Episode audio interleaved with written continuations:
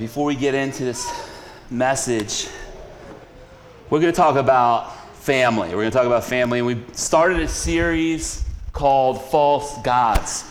And so, talking about family in a series called False Gods is dangerous. it, it, it's, it's difficult, it's hollowed ground. So, let me pray for us. Father God, as we come before you tonight, as we open up your word, as we think about what you have to tell us, Lord, I, I pray that we would want to listen to you. That's a big first step. That we would want to hear what you have for us tonight. Lord, lead us and guide us, I pray. In Jesus' name, amen. Amen. Amen. I wonder who here knows these words from the song I'm about to read to you. And you can say them with me if you know them real well. And let's see if you can guess who sung it. Who says you can't go home? There's only one place they call me from one of their own, just a hometown boy born on a Rolling Stone. Who says you can't go home? Who says you can't go back? I've been all around the world, and as a matter of fact, there's only one place I left, left I want to go. Who was that? Bruce. No. Not Bob Dylan. Bon Jovi. bon Jovi. Who says you can't go home? Family, home. You know, we were made for family. We were made, we have deep, deep feelings about home and what going back home looks for. We are hard, hardwired for community. And a lot of us have these kinds of feelings, right? These feelings of nostalgia, where we grew up, who our people are. But it's also possible to have feelings expressed in another one of our great songwriters of our time. Here's a song that I deeply related to growing up. I remember this guy taught me how to play it. I was living in this apartment complex, and uh, he had one of those those conversion vans that had a mural on it. You know, one of those type of guys. And the, the, the mural on this van was a bunch of Confederate soldiers, and instead of faces were skulls. So like skeleton soldiers just painted on the side of a van. I remember vividly like it was yesterday, he'd knock on the window. He had his long hair, and I, I didn't understand how he got his hair to look like it did, and then I figured out he used the, his grandma's uh, sewing scissors to thin up his hair so he looked more metal. You know what I'm saying? look more thin. And uh, he would kick, he'd kick uh, the window, I'd open it up, he'd come down, plug my fender into this little Peavey amp, and he would teach me this song, which is called Dyer's Eve. Dear mother, dear father, what is this hell you've put me through? Believer, deceiver. Day in, day out, live my life through you, pushed onto me what's wrong or right, hidden from this thing they call life. The lead singer of Metallica, James Hetfield's parents were a part of a strict cult called Christian Science. And he had to grow up and watch his mother die of extre- an extremely treatable form of cancer because they wouldn't take her to the hospital. And he felt lost. He felt unheard. He felt trapped. He felt unloved. He felt like I can't be who I even am because I got to fit into this this specific shape that my parents made for me. Listen, we talk about family. No other thing in your life is closer to making you who you are. There's no other thing in life that can help you keep your feet firmly planted and remind you of who you are when everything changes, right? And everything's falling apart. There's no other group of people that have more influence in your life But at the same time, there's no other group of people who can wound you like family. You get your identity from family, but at the same time, there ain't no other group of people that can hurt you like family can hurt you. And we are in a series called False Idols, False Gods. What is it? What is a false God? What is an idol? It's anything. We were talking about this last week when we started. It's anything that if it were suddenly taken from you, it would just ruin your life. It's anything that you hang all of your hope for happiness, all of your hope for meaning and purpose in. We talked about how good God, good gifts, good gifts in life become terrible gods. Good things from God become terrible gods when we bow down to them and we look to them to give us all of our happiness, to give us all of our purpose, to give us all of our meaning.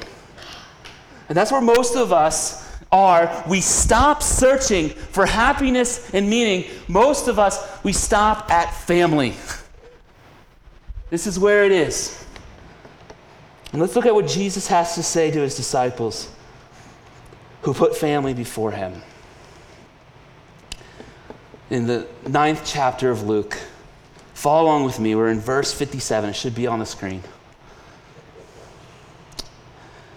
As they were traveling on the road, someone said to him, I will follow you wherever you go.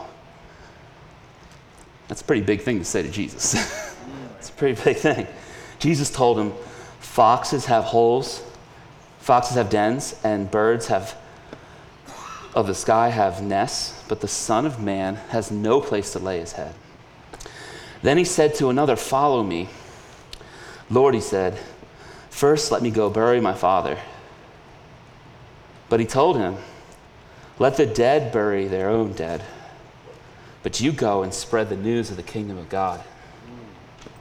Another said, I will follow you, Lord, but first let me go and say goodbye to those at my house.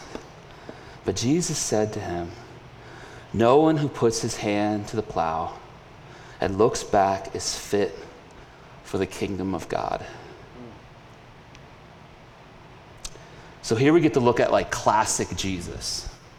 This is not like this is not like the fine print Jesus. This is not like, you know, the Jesus you got to hang around for a really long time, and then there's like secret other books that we didn't show you. Like this is straight in Luke, it's in Mark, it's this, these themes are in all four gospel accounts. This is classic Jesus.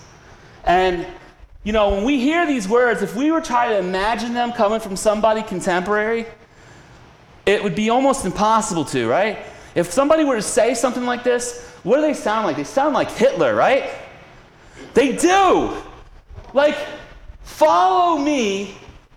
You know, you're going to see if you're going to a funeral, forget that. Let the dead bury the dead. Follow me. It's a hard thing to say. And the one thing that we can't do, the one thing that we don't get to have as an option, is to put Jesus sort of in the pantheon of all the good teachers, all the good religious teachers. Because this falls right in line with who Jesus always was claiming who he was. One time, he was standing at a festival, there was a huge crowd, and he said to the crowd, He said, Before Abraham was, I am. Now, when he is saying that, the people understood exactly what he meant. Just a few weeks ago, we were in the book of Exodus. Who is revealed as the I am? Who is the one whose name is I am who I am? God reveals himself to Moses as I am. But even even beyond that, on a more simple level, he's saying, Before Abraham, I existed. I'm not just some person, I'm not just some teacher. And so, what we have to do is we have to put these words into context. Jesus is not just a moral guide, he'd be an immoral guide if what he said about himself wasn't true. Just in this chapter alone, in Luke chapter 9 that we read these pas- this passage from, he recently fed 5,000 people with five loaves and two fishes. He, he, his close disciples went up on a mountain with him and he was transfigured, which means they got a sneak peek, a little picture of Jesus in his glory. And they saw some of the ancestors, and basically heaven was touching earth on that mountain. And the one that was the highlight of it all wasn't those great ancestors, it was Jesus.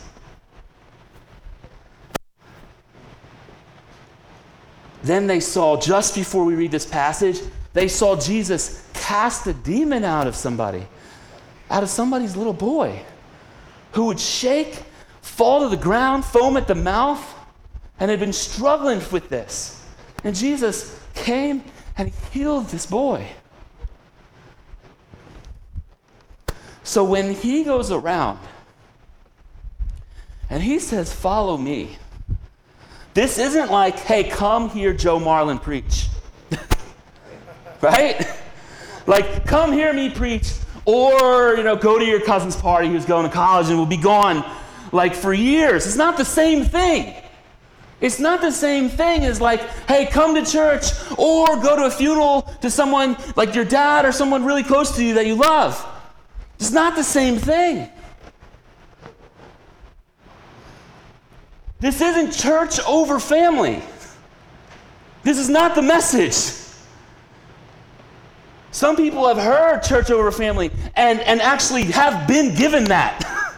like you, you be at church over anything else in your life.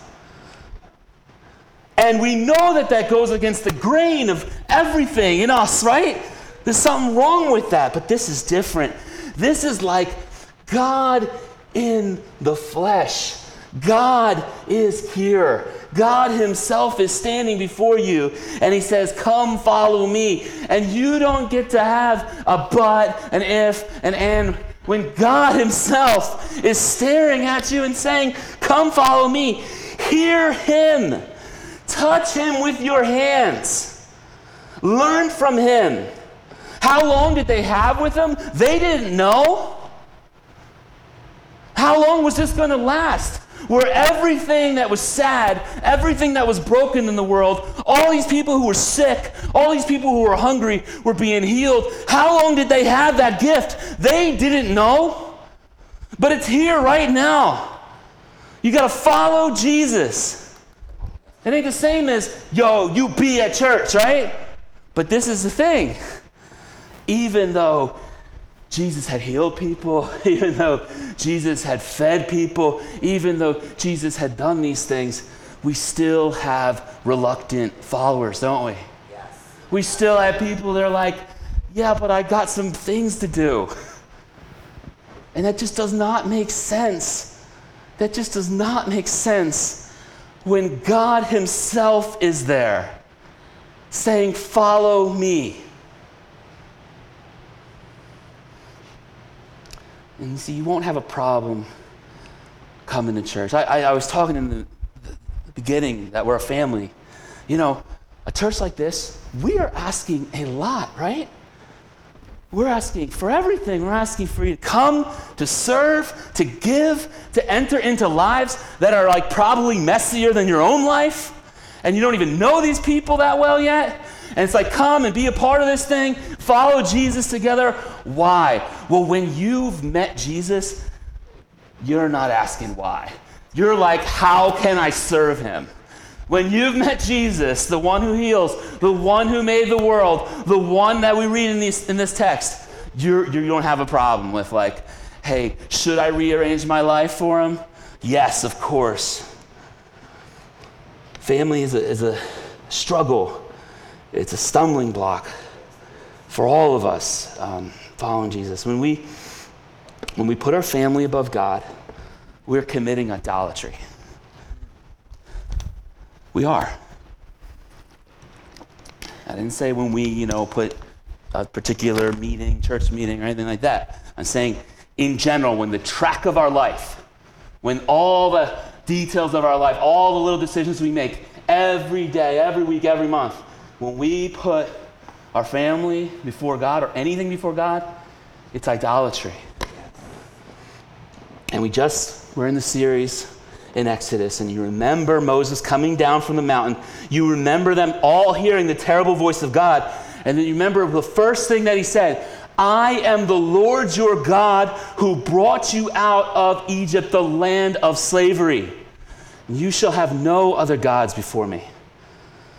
The definition in the New Testament of idolatry from Paul is found in Romans 1:25. They exchanged the truth of God for a lie and worshiped and served what has been created instead of the creator. It's that last part. It's taking things that are created. Even people are created, right? It's, it's, taking things, and we talked like last week about how we're all religious, and we might, maybe it's our beauty, our youth, our money, our culture, whatever it is. It's taking created things, good gifts, and making them into our gods, and they become terrible gods. they don't, it doesn't work out for us. Idols aren't made up things, but they're outsized things. They are distorted things. They're, they're, they're good things that we, that we mess up. Let me give you a few examples just to drive this in. Think of a bottle of wine. Some of you don't think of a bottle of wine. All right? Some of you don't think of a bottle of wine, but like just for like this is just an illustration, okay? Like a bottle of wine, right? It could be shared Bottle of wine could be split, right? On, um, you say, say a, uh, you can imagine the family and they, they've been going through, they've been going through stuff and had a lot of stuff going on with their kids and they get a chance to go, they get a chance to go to like Atlantic City for the night. They grab a bottle of wine, they split it, they enjoy themselves, they enjoy each other, they make love, like that, God is all over that. That's enjoying the good gifts of God. But you could take that same exact bottle of wine and you got a dude spitting it all up in a gutter on King Street, right? And that is not enjoying the good gifts of God. Do you hear what I'm saying? Like, think of our pets. Let's think of our pets. I know it's a ridiculous shifting gears, but you know, pets can they can give us something, they can help us, give us some purpose. We take care of them. And you know what's great about pets? They don't talk smack back to you like your kids, right? You know what I mean? Like they don't, they don't talk smack. They, you know, you just you just loving on them, and they come up and they're pretty low maintenance, and yet even that, right? Um, Americans spend $350 million, not on our pets, but buying Halloween costumes for our pets. All right?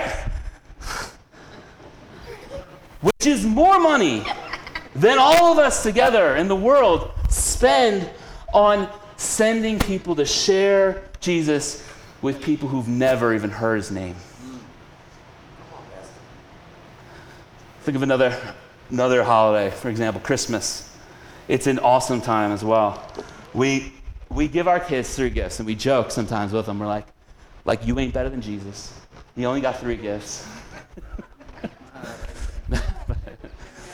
but on a serious note, listen, on a serious note, you know, I want to teach them different things. Like, like a few nice gifts is better than a bunch of crap, right? Like just filling your house up with junk. Another thing is you don't need like, like you don't need, like, you need to look around and see that there are other people all around you who are getting zero gifts.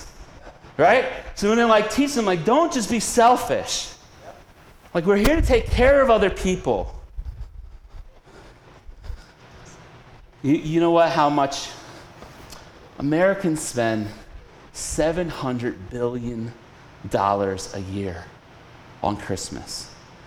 700 billion. That is the same amount of money, roughly, that Christians all over the world, every country in the world, spend on Christian causes. That's hospitals, that's churches, that's the uh, people that rescue people from slavery, from prostitution, that's all the recovery stuff that's faith based. 700 billion, like worldwide spending.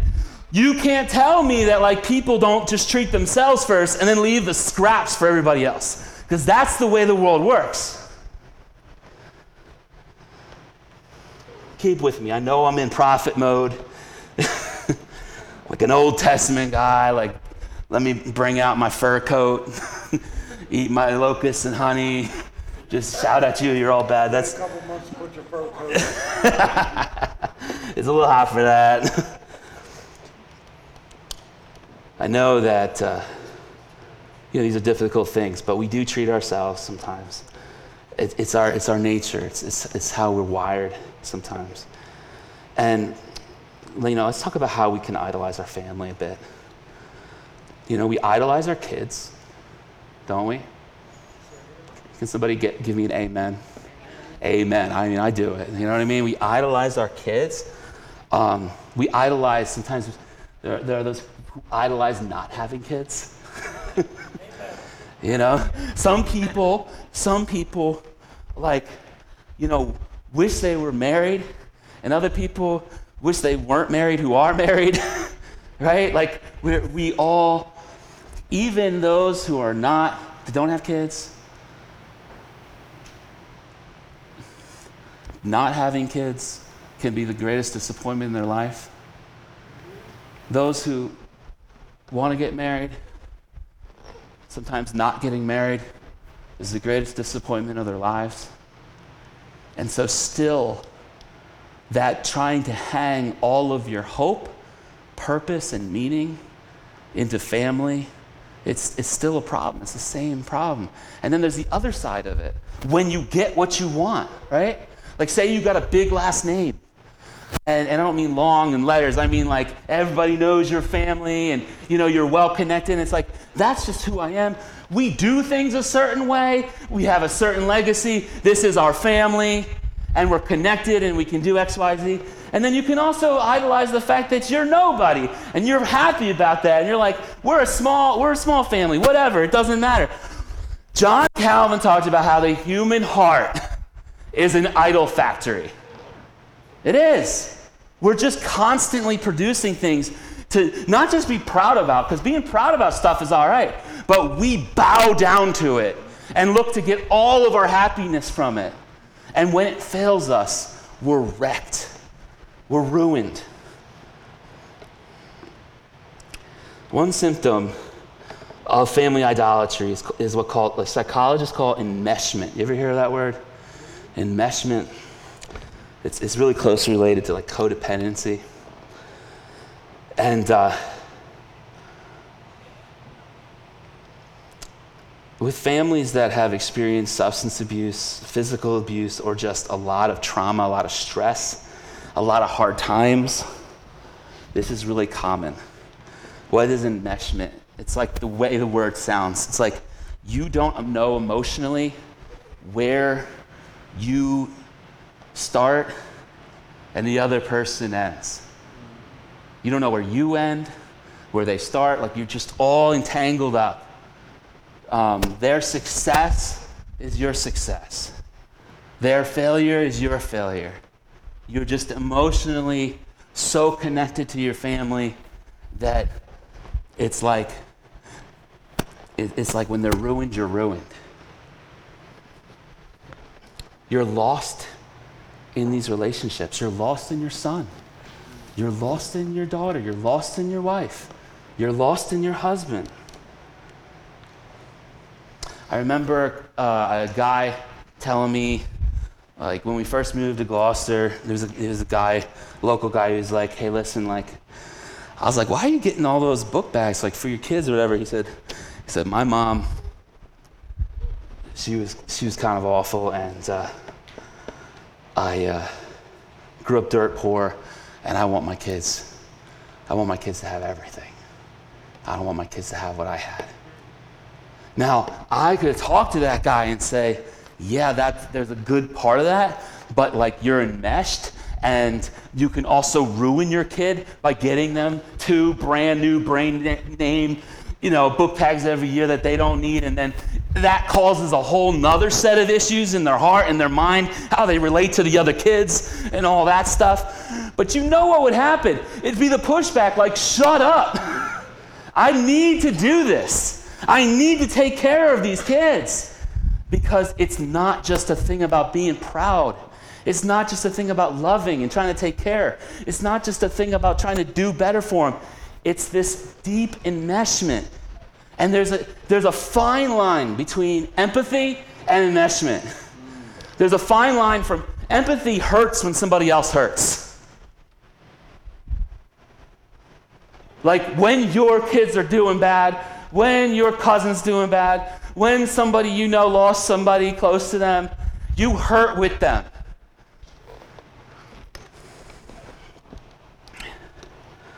But enmeshment, you drowned as they're drowning. You like can't function anymore. You, you can't even help them. You can't even help them. Do you hear what I'm saying? They're hurting and you can't help them because you're so lost in them. Because you have made their happiness, you have made them the place that you hang all of your hope for happiness, all of your hope for meaning and purpose. And we just were made to find our hope for happiness and meaning and purpose in God and not for created things. That's just how we were made. Between empathy and enmeshment are the lines of being between the love of God and the slavery of idolatry. And as I said before, you know, our hearts are human idol factory. We're always trying to make new idols. But the thing is, with family, it's different because not only do we define our family as God, but we also define God through our experience of how our family has been. Does that make sense?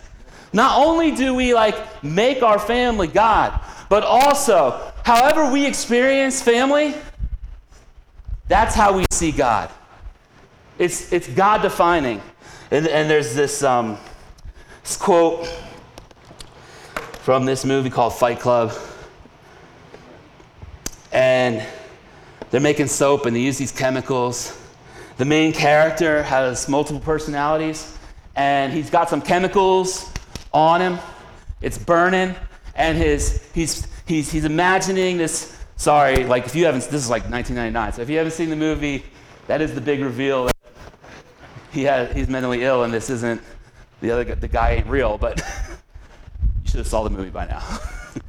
so so his hand is just burning, right, with, with the chemicals, and in his mind, this this character Tyler Durden is holding and holding his hand still and, just like, you have to feel this pain. You have to just, you just have to take this pain. And he says to him, Shut up. Our fathers were our models for God. If our fathers bailed, what do you think that tells you about God? Listen to me. You have to consider the possibility that God does not like you. He never wanted you, and in all probability, He hates you. See, family wounds, they cause us to wound ourselves. They cause us to define how God is to us. Family wounds cause us to listen to the voice of our Tyler Durden, right? to listen to the one who, who's whispering in our ear, like, God doesn't want to be with you. God doesn't love you. God doesn't like you. because we are filtering everything through our experience of our family. And now you might be saying, that's not how my family was. But listen, let this help you understand a whole neighborhood of people. I mean, a whole neighborhood of people who don't have that dad in their life, who are growing up all around you, who don't have those figures in their lives. And how they might be defining God. Because if people, if their mom, their dad, whoever bailed on them, maybe that's how God is like too. Maybe that's what they're thinking. Like every idol, we need to put it down and we need to do work in our souls. And um, what I want to do here at the end is I was talking about how in the fall we're going to start a, like a Bible study night and how to be more interactive uh, or just entirely interactive um, rather than just hearing me drone on for 30 minutes. But what I want to do this summer is sort of get back to that and have a little piece of that. So I think we have a slide. Um, yeah, I got it.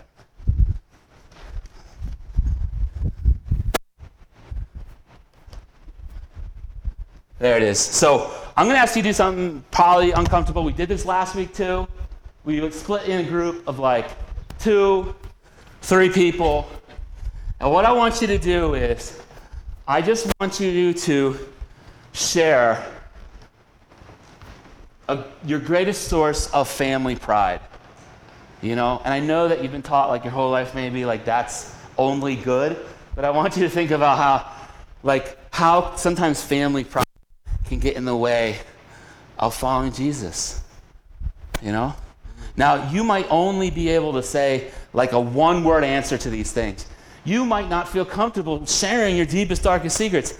And ain't nobody here trying to pry it out of you. right? But, but um, share what you're comfortable sharing. You know, and then talk about your greatest source of family pain. So your family pride and family pain. Does that make sense? Does that make sense? So that's what we're going to do for like three minutes. So just find somebody else, start talking with each other, and we'll continue in a couple minutes. All right.